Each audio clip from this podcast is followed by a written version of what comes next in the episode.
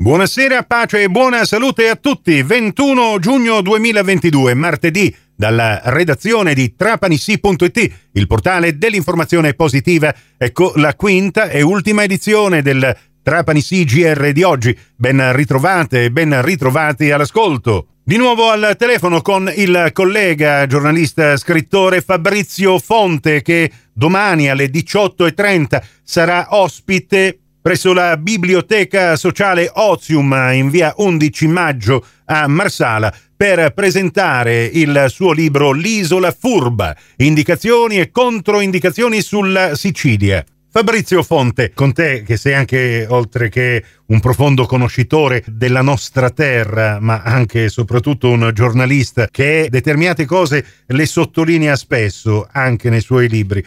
Volevo commentare questa decisione presa proprio poche ore fa dal governatore Nello Musumeci di indire un tavolo tecnico per parlare di siccità. Ecco, come diceva nel film Johnny Stecchino, tre sono i problemi della Sicilia, il traffico, l'Etna e la siccità.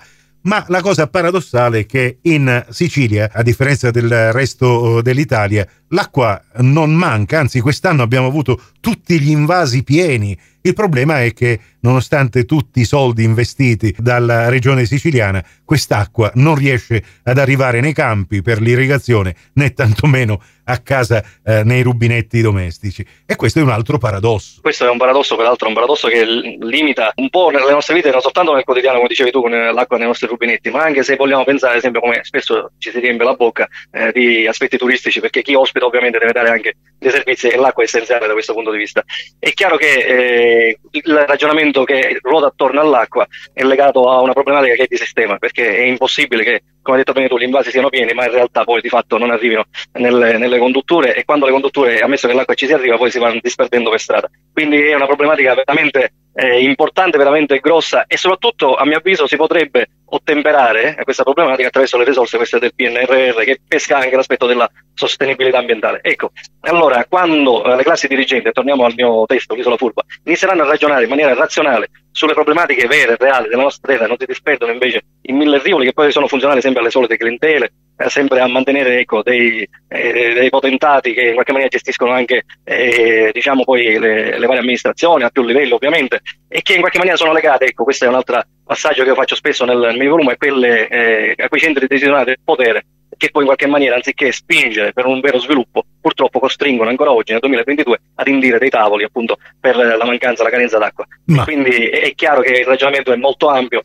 e, e che questa isola furba in qualche maniera cessi di esserlo e torni a esserlo, ammesso che lo sia mai stata, una isola del merito, della competenza e dell'amore, della passione di noi siciliani per il nostro eh, suolo nativo. E allora, un libro che consigliamo a tutti i giovani perché eh, in questo libro, in questa isola furba, ci sono anche delle eh, prospettive forse diverse, da un punto di vista diverso. Si può interpretare il nostro territorio e la sua gestione, non solo politica, eh, in una maniera alternativa, anche perché se così si continua l'isola diventerà sempre più vecchia, sempre più povera e con una dotazione infrastrutturale che la pone tra le ultime regioni in Italia. Questo è quanto scriviamo anche noi nell'articolo per presentare il tuo appuntamento di domani, mercoledì 22 giugno alle 18.30 presso la Biblioteca Sociale Ozium di Marsala.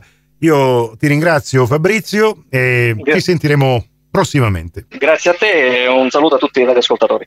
Adesso le notizie, la cronaca da Santa Ninfa, i carabinieri hanno denunciato tre persone dopo una visita di controllo dentro un cantiere, hanno rinvenuto spezzoni e frammenti di amianto che altrimenti avrebbero dovuto smaltire per garantire la sicurezza e la salute dei lavoratori sul luogo di lavoro. Trapani, gli agenti della squadra mobile hanno arrestato in flagranza di reato un sessantenne che stava compiendo atti osceni in presenza di una minorenne nelle vicinanze di una fermata dell'autobus a breve distanza dalla scuola. L'uomo già in passato si era reso protagonista di analoghi gesti. Per questo gli agenti della polizia, avendolo notato nella sua auto parcheggiata nei pressi della scuola, sono intervenuti quando, a brevissima distanza da un'alunna minorenne in attesa dell'arrivo di un autobus, ha iniziato a compiere oscenità lasciando lo sportello della propria vettura semi aperto. Per lui è scattato l'obbligo di dimora nel luogo di residenza.